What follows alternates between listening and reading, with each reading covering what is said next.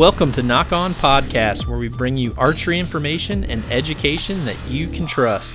Nock On was created as a way to bring all archers together, regardless of the brand you choose or the style of archery you shoot. Nock On Podcasting will deliver professional insights to the latest gear, proper shooting technique, along with high level equipment setup and tuning. Well, welcome back to another podcast, and uh, I guess this will be the second one here of the morning. Obviously, my voice has warmed up a little bit better, probably a little bit more alert too. The sun's finally out, and I can hear the birds outside, so that's always a good sign. It's probably a pretty good day for shooting out there. So I'm gonna try to bang through this one, maybe get out, do a little bit of practicing today, and finally enjoy some weather without the rain. It's been terribly wet around these parts anyway, but uh, I'm going to go through several of the questions from the different social media pages. I'm going to start with my personal page. Um, and I guess for those of you out there who are listening to the podcast and who have sent me a friend request to my personal Facebook page, it is maxed out. So if I'm not accepting your friend request, that is nothing I can help. Um, so you'll have to go to the just focus on the Nock On TV page on Facebook, or you can go to the John Dudley Athlete page. Although I haven't been the best at keeping up on those three pages all together, but uh, so I'm going to start with some of the questions that I had from uh, my personal page, and I'm going to go to the questions that I got from the Nock On TV page. And then I'm going to go to some of the questions that I got from uh, Instagram, which is pretty much my favorite because it's easy and fast. So, first question here is from uh, great shooter, good buddy, um, Justin Ertl. I assume you're probably on your way down to the ASA shoot today. So, good luck, buddy, down there. But um, you asked a question about push pull pressure between the bow hand and you know your pull on the release and what that should be and if there's a happy medium between both. So um, to answer that question i've never really been a push pull person. I really focus on trying to utilize my structure and my bone alignment um, to maintain stability in the front half um, I like the front half to somewhat be static while the back half is being dynamic. Um, just because I like to have a little bit steadier sight window when I'm looking through my scope. And I feel like when I'm trying to push to make a shot happen, I feel like I sometimes start to push myself off the target more often too. Um, and I also don't like to force any type of torque or you know pressure on the front handle that isn't necessarily I really like to keep my front arm relaxed from the bicep all the way forward. Um, so I really focus more on, you know, actually pulling, and depending on the type of release I shoot, will really determine uh, if I'm shooting a hinge release I like to try to build pressure on my back as I relax my release hand or my at least my index finger. Um, if I'm shooting a thumb trigger, I'll just pretty much maintain uh, all consistent pressure through all the fingers that are on the release. But as I'm pulling that elbow back behind me, I actually envision uh, pulling almost a little bit harder through with my index finger. I'll I'll keep my index finger wrapped around the release and keep it rigid, but I almost focus on trying to pull that index finger along the bottom of my jaw. And as I do that, I'll in turn build pressure on the thumb until I get my release to fire. Um, I don't move my thumb at all. Once I put my thumb to the trigger, it stays in that same exact position. So uh, that's pretty much what I do. I'm I tried push pull um, with my recurve as well when I shot that. Um, and I still would be shooting it if I didn't have my shoulder issue. But um, it was kind of the same thing with that. A lot, you know, some of the coaches did teach a little bit of a push pull to get through your clicker, but I feel like if my front shoulder is in the correct position, I'm able to have the range of motion to pull through that I need. Now, if you're a shooter that compresses your front shoulder back against your spine, like I've talked about in the past, then a push pull motion probably helps because of the fact you're able to actually get enough movement to make your shot happen. But if your front shoulder is down and forward, you have a lot of room in the back to make that movement, and then you can maintain, you know, a relaxed front arm and not really get into hyperextending the front arm or creating any additional um, pressure by pushing on the grip. Um, next question here is going to be from Chris Wall. Um, Chris is my buddy down um, near Atlanta um, at the dealership where I'm going to be going down and working with him and a lot of the hunters and archers down in that whole Georgia area. So, uh, for those of you who didn't listen to the last podcast and somehow are tuning into this one, uh, make sure you come on Saturday, June 27th. I'm actually going to be down by uh, Wild Willie's at 220 West May Street in uh, Winder, Georgia.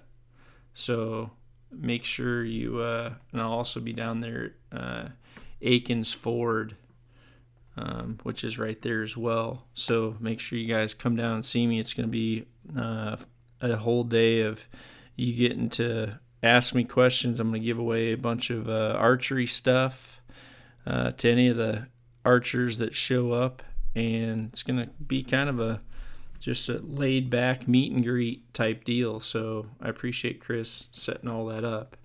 Um, so Chris's question is, why don't you use a back bar on your hunting bow, um, but you do on your target setup? And this is actually a pretty frequent question that I get asked. Um, when it comes to my hunting setups, I just really, really like to keep it simple. Um, I like things that are easy for me to to put on my racks. If I put them on an ATV to go somewhere, I like them to be able to get them in and out of a case easy. I don't like having to take things on and off. Um, if I'm maneuvering through brush, I you know I just I like a fairly light setup that's maneuverable, easy to move around. Uh, you got to remember when I'm in a, like a tree stand, for example, hunting. Most of the time, I'm filming myself too, so I'm trying to, I'm trying to be in a tree with an easy hanger with my bow on it. And then I've got a camera arm around the side of me with a camera, and you know, obviously, I'm hauling out all the crap that you need for that. So even having a bow with that sticking out of there could potentially run into a problem bumping into my camera depending on the tree I'm in as well. So um, I have just found that with my hunting bow, I try to keep my quiver really close to my bow and I keep it back. Um, otherwise, I take it off. If for the most part, I try to take it off. Um, but I just like having a stabilizer on my hunting bow that's long enough to where when I set my bow on the ground, the stabilizer is just long enough so that my sights don't squish into the mud um, if I set it down. So that's kind of what I do. And then on my target bows, I like a front stabilizer that's long enough to where when I set it on the ground, it allows me to relax my front arm.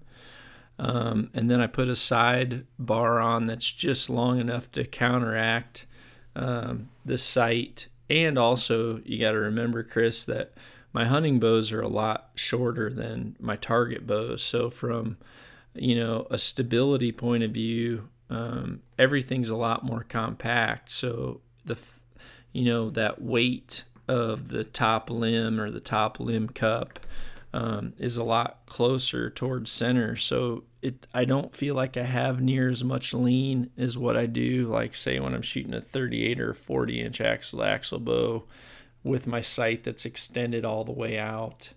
Um, you know, those are the things that make me want a side rod. And even when I do the side rod, I'm not a big fan of all these stabilizer setups that have a lot of weight on them. I know that they may slow your sight picture down some.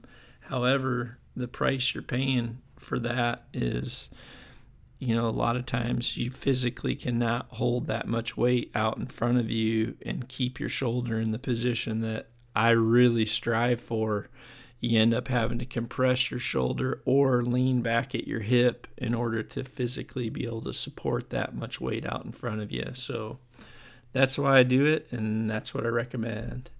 Um, and I look forward to seeing you in, a, in about a month here, I guess, buddy. So appreciate uh, you setting that up and look forward to meeting all your diehard archers down there.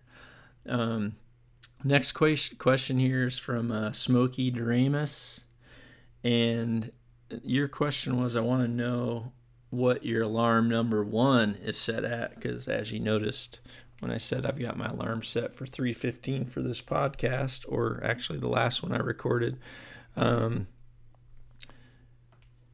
I you saw it was on number two. So yeah, number one is pretty much reserved for um, Sharon. She controls that alarm clock because she pretty much manages the house and that alarm clock is pretty much set to whatever time she's got to get up and get little dud to school or get him up if he's doing morning studies so um, she's number one in the house. I'm number two. That's pretty much how we got that set. So um, appreciate the question though. Uh, alex uh, bollinger is asking what is the most forgiving speed?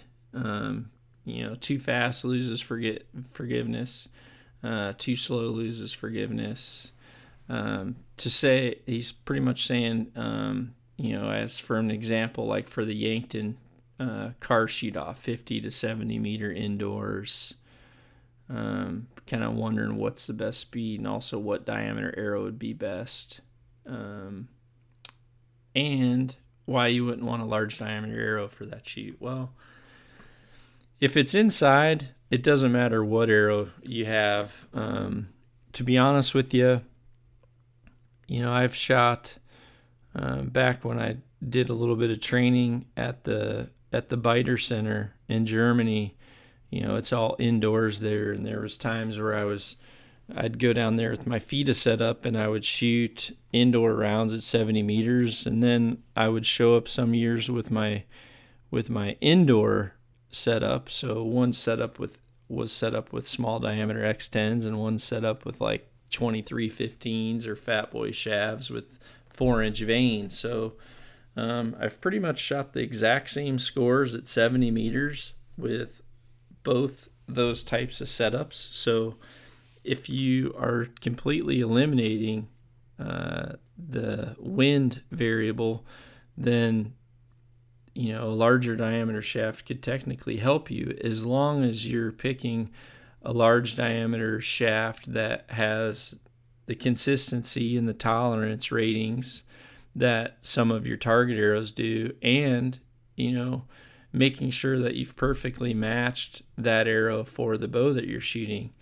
you know i, I can't say that a bow will shoot better with an x10 arrow over an aluminum arrow if the bow is matched perfectly with either of those types of arrows.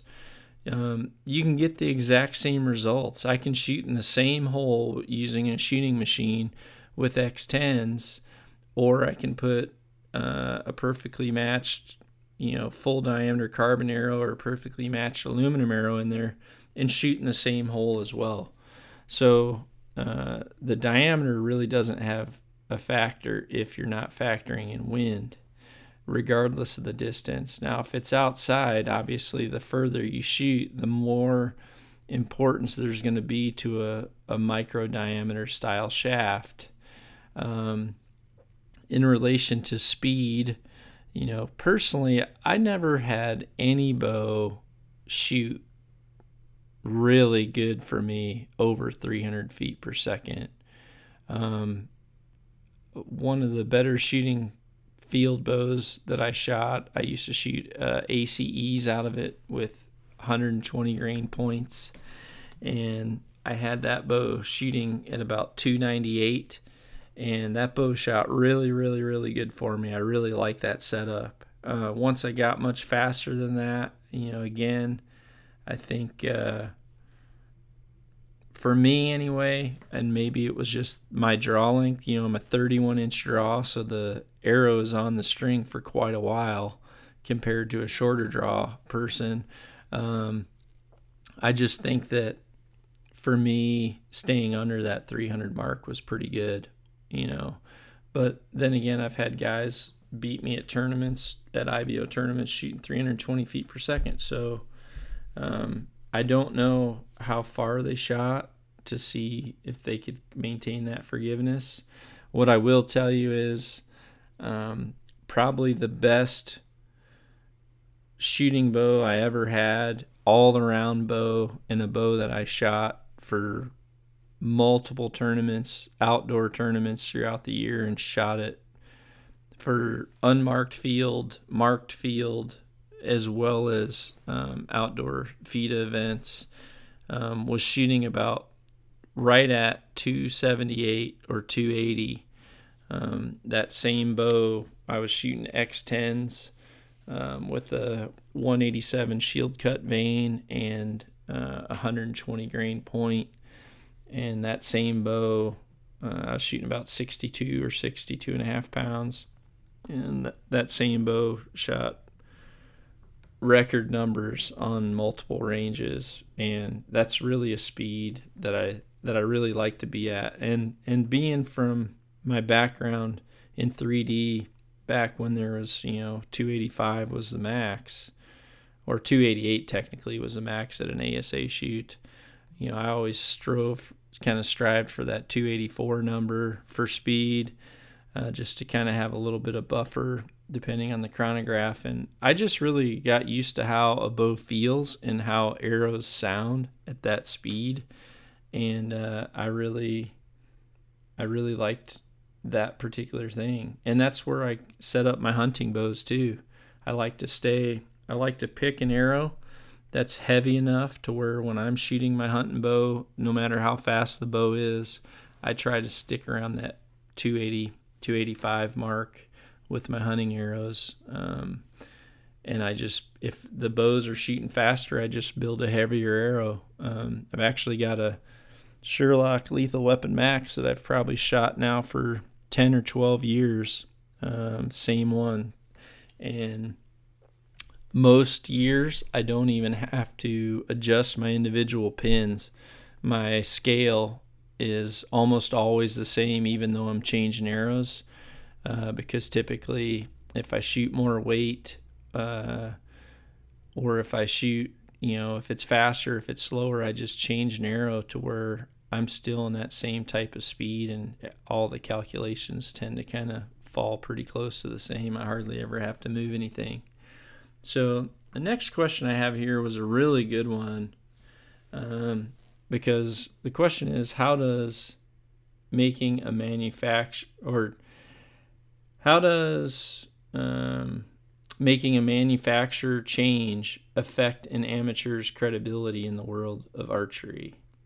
Um, for example, changing your bow brand after being with one for a number of years and then making another move.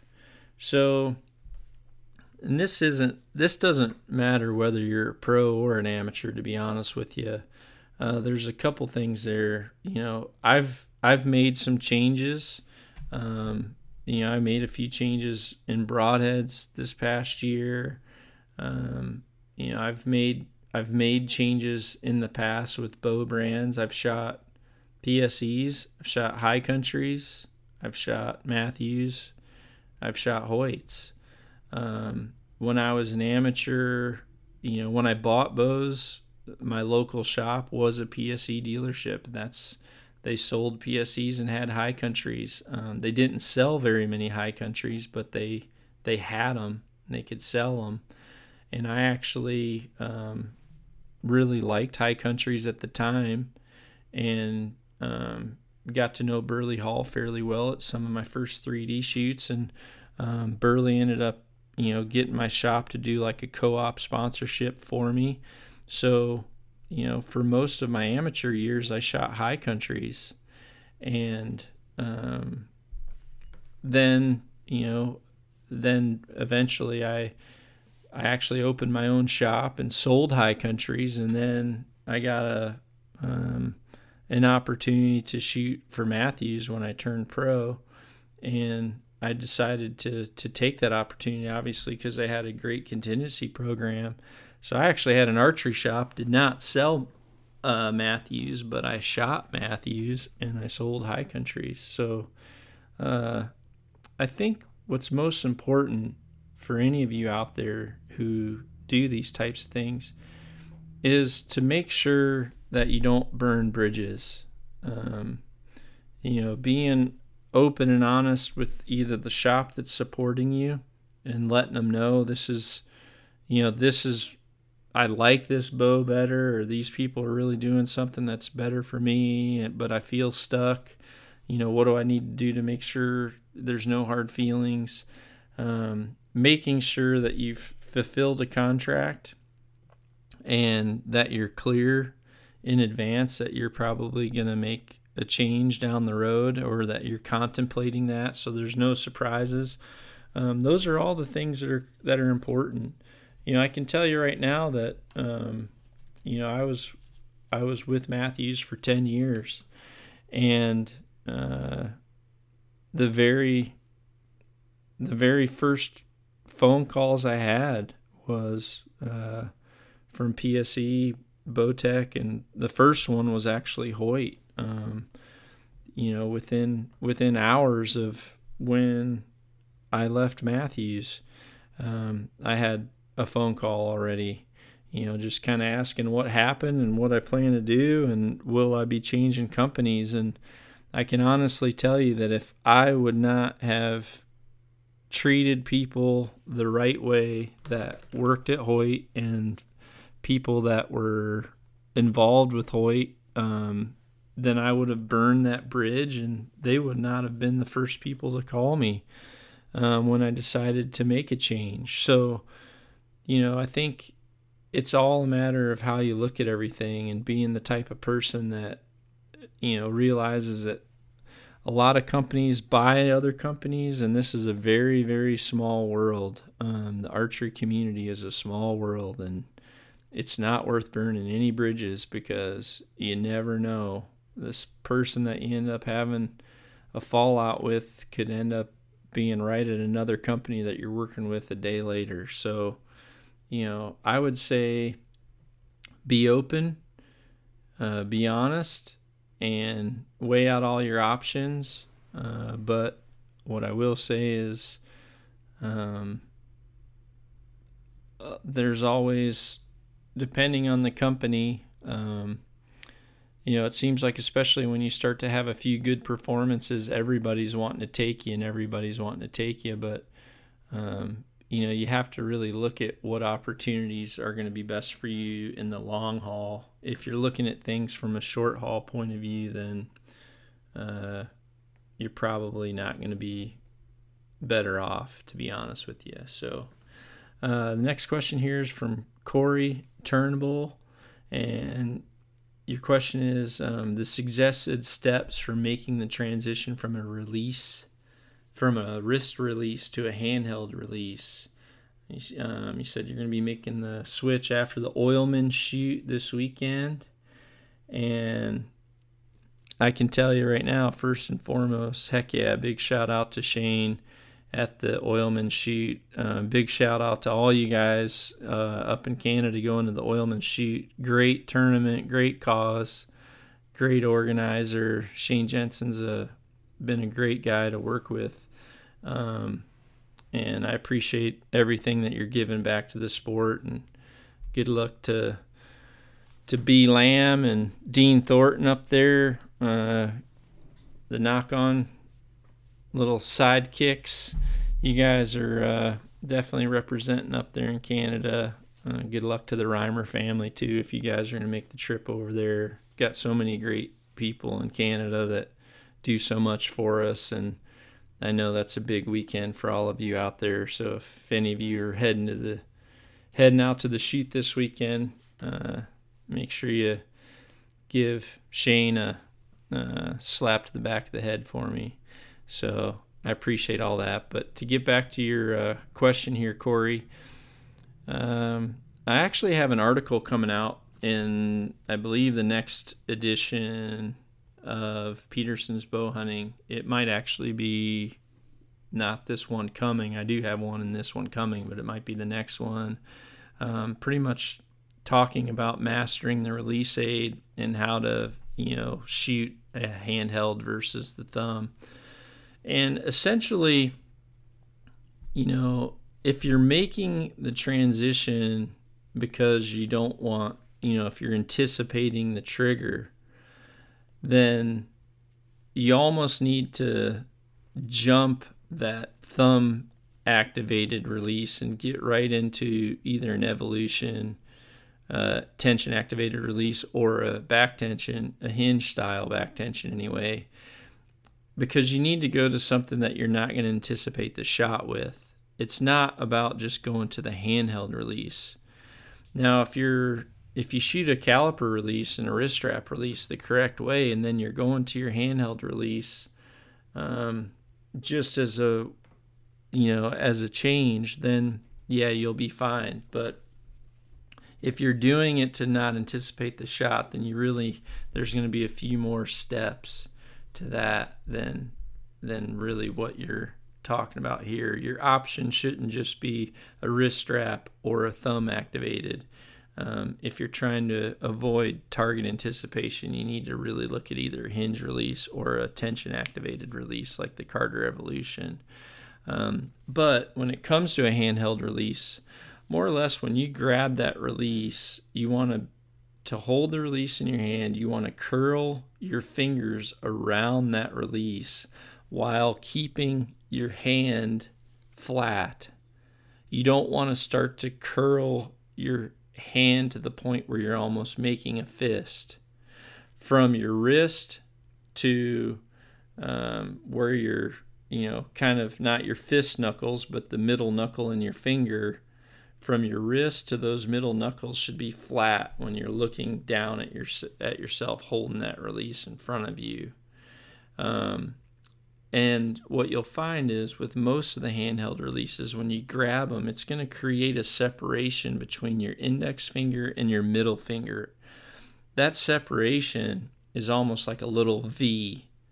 And what I do is I try to envision as I draw my bow back, I want to pull that V right along my jawline. So my index finger is just under my jawbone and my middle finger is right above my jawbone. So it's almost like your jaw is just coming right into that slot. Or technically, as you draw and your bow stops, you bring that slot right over and put your jaw right in between that separation. So that's really kind of the early stages of it. Make sure you um, look for that article too, because that has some great pictures and has some full explanations on shooting both and also shows you some great photos on how to set your thumb up. Um, there's also an article as well on the dudleyarchery.info website or the nockontv.com website. If you go to the articles, um, look for an article called Anchor Up or Anchorage, I believe, and you'll find a little bit more of a read on this subject. Um, next question here is from Nils uh. Kralzak. Um, and Nil, the way Nils is spelled, I assume you're from somewhere in Europe. Um, but you're asking uh, the retina lock slash no peep. Um, talk a little bit about on that. Um, I really like the retina lock. It's it's available on the Sure-Loc um, Red, Lethal Weapon Red, or on the bow sights, and you know it instantly shows you any type of hand torque that you have. Um, it's made a huge difference while I'm shooting with my mouth tab. I can't even explain how much of a difference it's made because um, being able to draw back and just look at that and see, you know, if the black, if once you've set it up, and pretty much what you do to set it up correctly is you actually sight your bow in first at 20 yards. And once you're shooting at 20 yards, because that way you know your anchor and everything is right for you to shoot at 20 yards, then you actually uh, use a small little Allen key and you'll adjust that retina to where when you're totally relaxed, um, the black dot is right in the center of the green. And if you have any type of variance in hand pressure or anchor position, you can see it instantly in that, you know, the black dot won't be in the center of the green. So it's a great device. And for me, learning to shoot left handed, uh, just the whole feel of my right hand on a bow grip is pretty different and new. So I just couldn't believe how much I was actually varying my hand position on the grip when I was shooting with my mouth. So having that retina has made a huge, huge difference. So uh, if you're in the market, it's a great option. And I know somewhere else someone asked the question about whether or not that was going to be available on on a target sight. And I know that at the time we were working on that a little bit, um, and then also making sure that it, it was approved by FITA as well. So, um, and Nils had a few other questions here. Um, you, you say that you have a lot of trouble relaxing through the shot and that you had some uh, bad target panic in the past.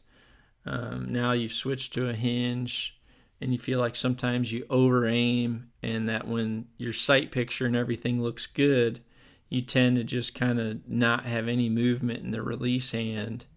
Uh, you just stay strong um, and you don't really advance your shot any so that it fires because you really like how the sight picture looks steady. Well, that's just something that mentally you're going to have to get by. Um, you know, it's all about timing and learning to shoot in a cadence. You know, my shot sequences are very, very fluid. Um, typically, once I've put my finger to the trigger, if I'm on there for more than about seven seconds, I'll let down because, you know, I really like my shots to go, you know, between that four to six second mark once I actually bring my finger and engage the trigger and start my pull. Um, I don't like to wait. I don't, you know, if I'm if I'm trying to pull and then I stop and then I pull and then I stop and then I pull and I stop.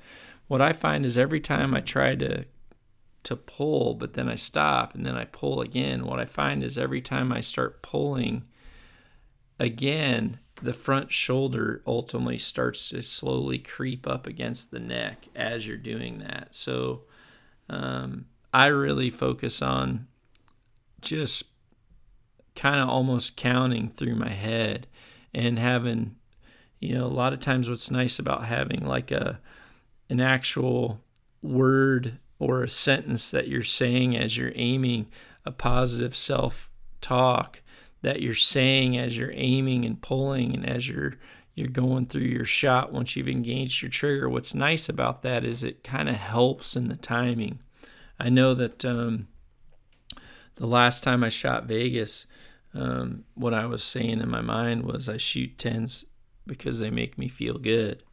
And I was just saying that in my mind over and over and over again because what I found was that saying really helped my timing uh, you know, once I drew back, anchored, looked through my peep, got my sight on the target, and I'd have my pin in the 10, I would just, I shoot 10s because they make me feel down, and it would go off because I would just the, that sentence and what I was saying. And by occupying my mind with that, with that verbiage, it was really, really helping me out. So try something like that, and I'm certain that it's going to help you get a little bit more in routine don't worry as much about aiming.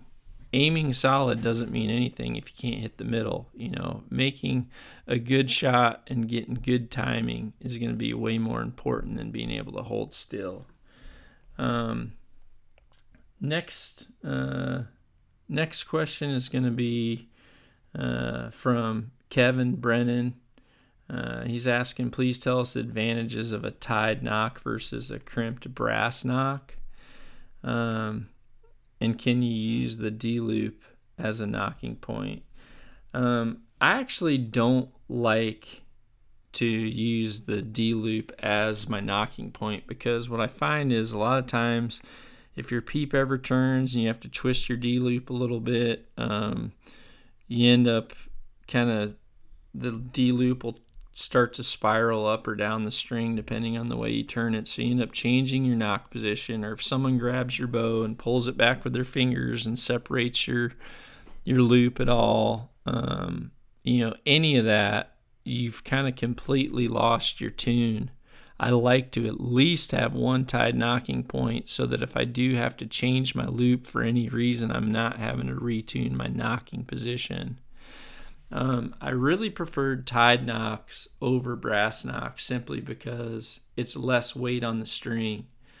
I'm a firm believer in keeping less weight on the center of the string. If you do add weight for speed purposes, it needs to be towards the end of the string because you really decrease your string oscillation as well. Um, if you're a finger shooter, obviously brass knocks are really hard on your fingers as well. Um, and if you tie nocks, you'll find that your D loop can actually be a little bit closer together by tie, having tied nocks versus having the big brass nocks. So I'm not a fan of uh, of using the brass nocks in the center. Um, so if you know how to do it, and soon enough, actually, um, within the next five or six weeks, we'll be loading the new season of Nock On TV on the uh, YouTube site and on the websites. Um, and we'll also probably separate the Nocked and Ready to Rock segments into um, probably, you know, separate those into individual segments. And on one of those Nocked and Ready to Rock segments, we go through tying in uh, your nocking points and your D loop. So you'll be able to use that as a reference. Um, so let's see here. Uh, next one is going to be from Stacy Bud Wright, and you're asking about clarifiers or verifiers for the peeps. Um, he said, I started wearing glasses and find it near impossible to see properly while shooting. The if you're having problems with your vision or if you're shooting glasses and you can't really see your pin clear, um, then yeah, I'm a pretty big believer in having that clarifier or you know a verifier type peep just so that you can clear up your picture a little bit. Now, if your eyes are good, I'm not a fan simply because you know one little drop of water hits your peep or if dust gets in there, it really starts to cloud up your clarity anyway. Um, I've always shot a magnification and a quality of lens that would allow me to not have to really shoot a clarifier in my peep.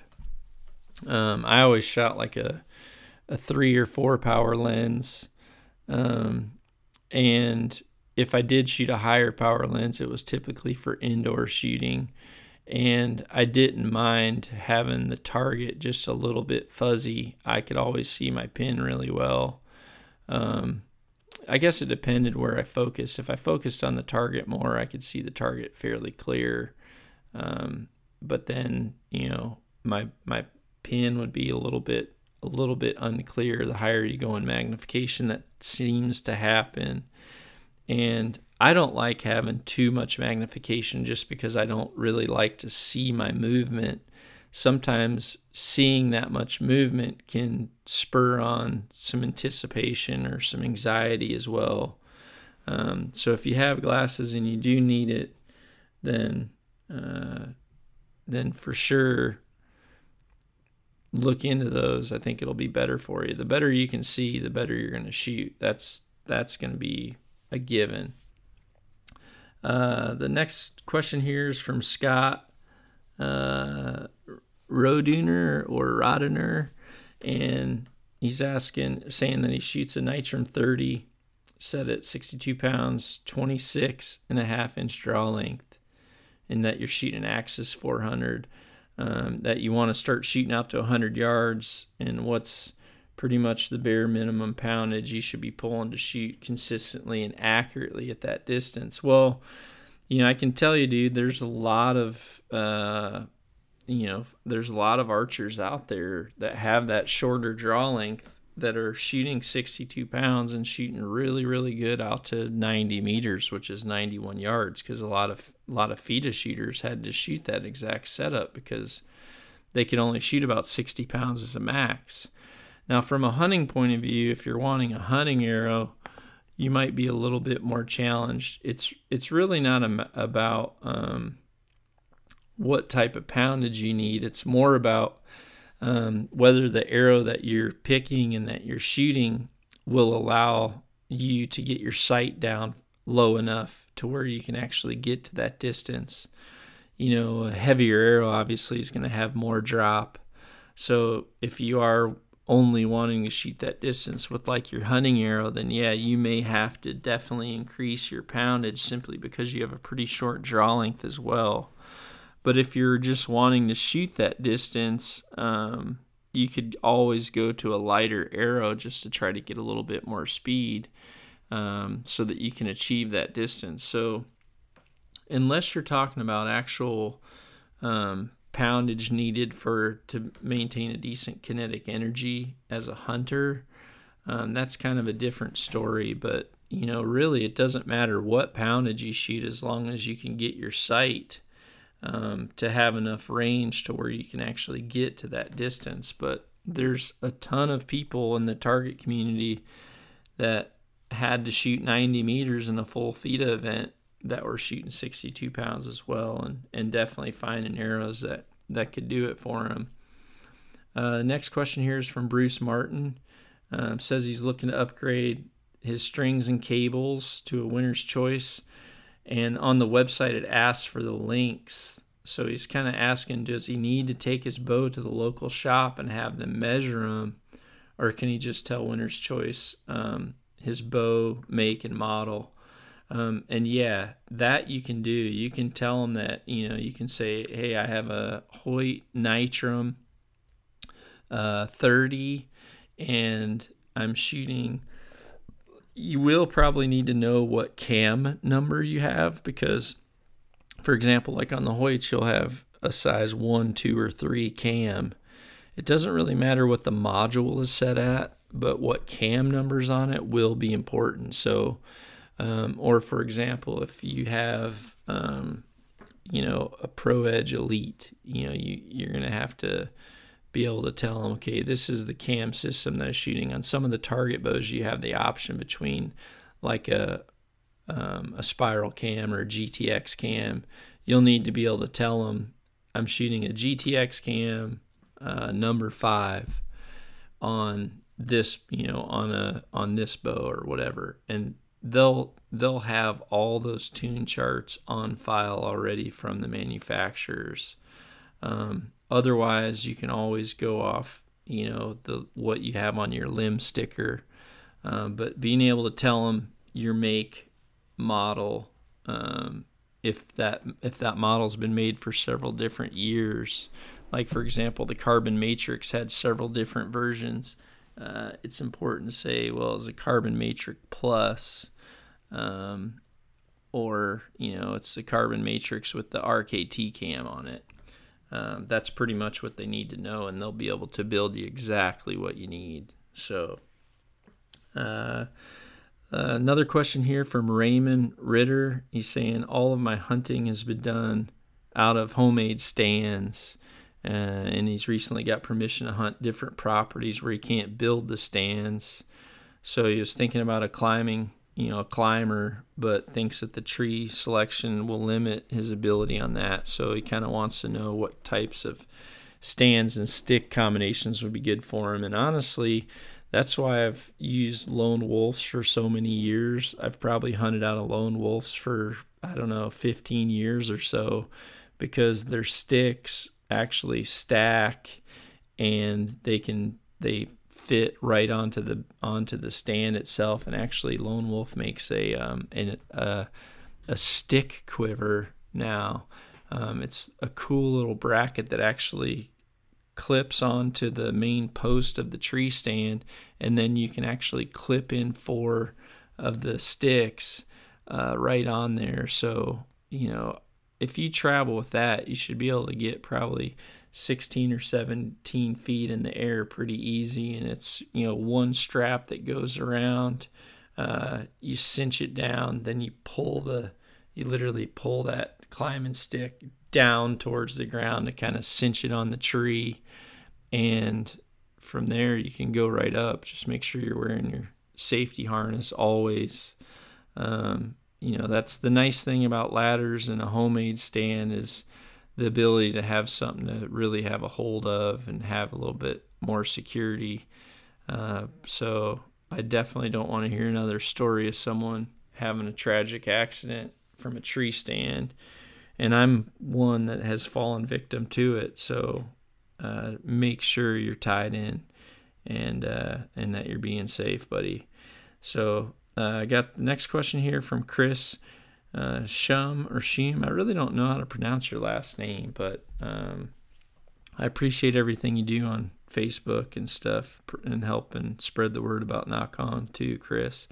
But um, kind of, let's see, let's talk about fine tuning a Hoyt on a draw board.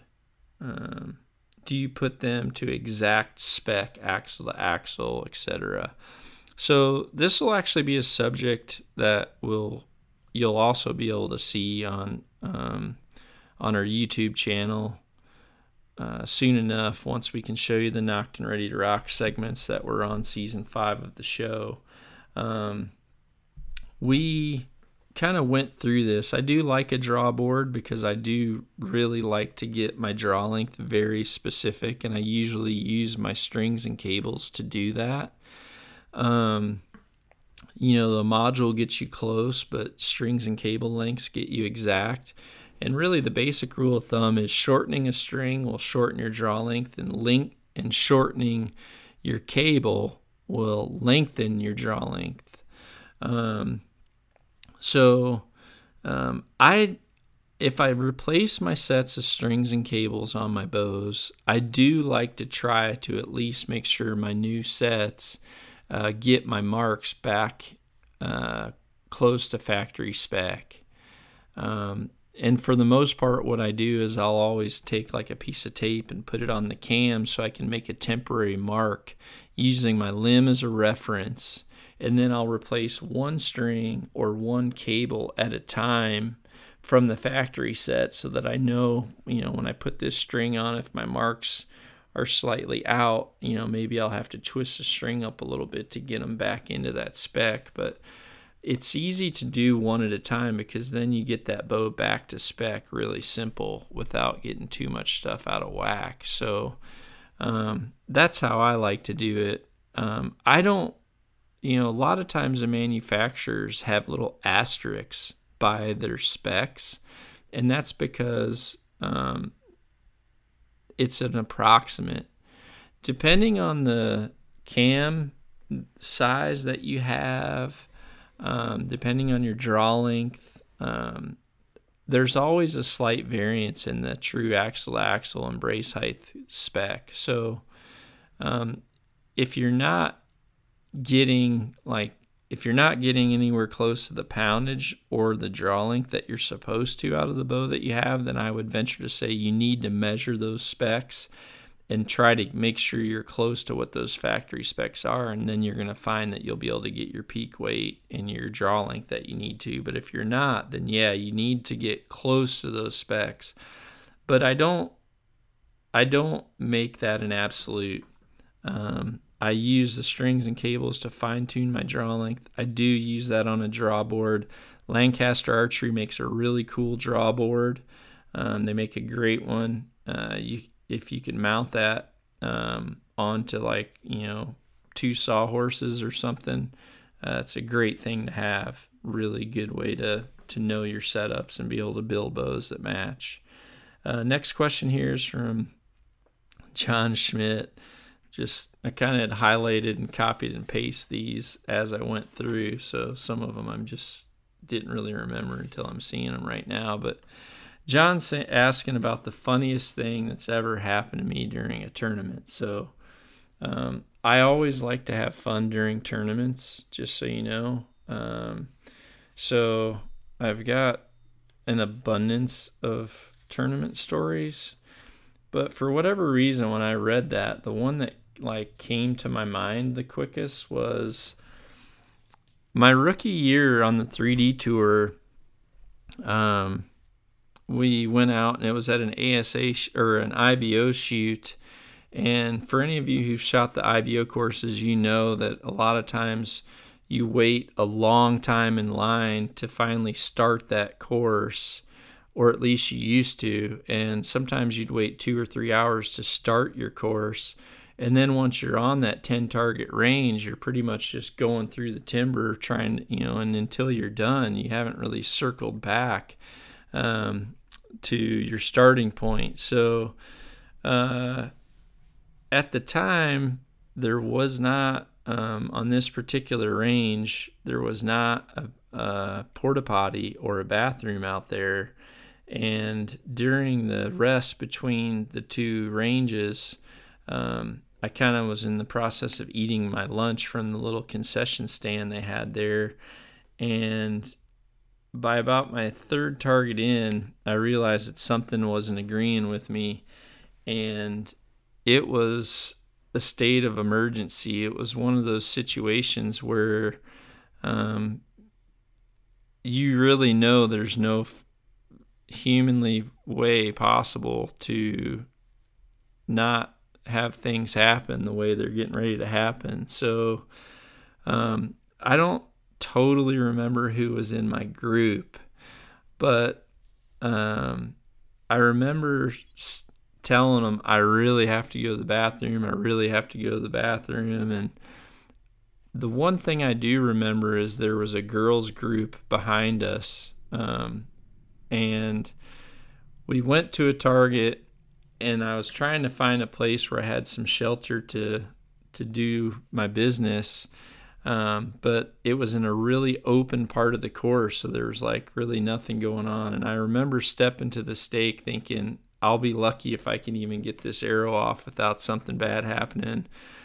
And I pulled back and I shot. And as soon as I shot, I told everyone, I said, I have to go right now. And I said, I said, let's, I said, there's a, there's a bush up there by that target. I said, let's get up there quick before the, before the girls come. I said, don't, no one can mess around. We got to go fast. So we boogied down to this target and because there was a big bush kind of behind the target. Well, when I went to the back side of the bush, I was actually like in plain view of like several other groups shooting. So that bush was really only shielding the target side of that target. So I just looked at everyone and said, I'm sorry, but you guys got to make a wall because I got to go right now. And we were worried about the women coming up on the target. So the three of them just kind of stood shoulder to shoulder, and I was trying my best to to kind of get clear of the group, but uh, I pretty much just had to go. I felt like um, those girls in the Bridesmaids movie after they ate at that uh, that Brazilian steakhouse. I pretty much just said, "It's this is happening right now." So then, when I was done, I kind of hadn't really thought ahead enough to realize, okay, I'm out here in the middle of nowhere. So I kind of said, Does anybody have any toilet paper? And everyone's just like, Really? Seriously? And I just said, Oh, well, whatever. So I ended up making use of one of my socks and we kind of everybody was just shaking their head. I was pretty embarrassed about it and we left and everyone kind of bailed and I just said can it, can we keep this between me can we just keep this between us? And everyone's just like, I mean, everyone was nice. They're like, man, we've been there. We know how it is. And sorry you felt so bad. And I mean, it was a, it was an emergency situation. Well, as it stands out, I ended up taking second place at the tournament.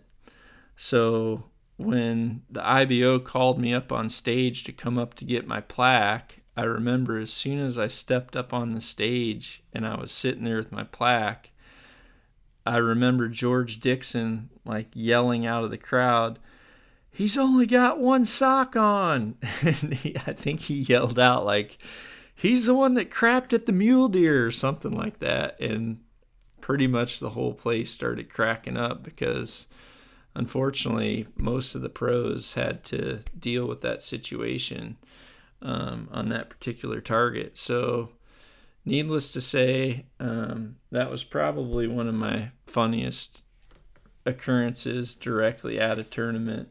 I I've had so many that are funny, but for whatever reason, that was the one that popped into my head when I thought about that. So.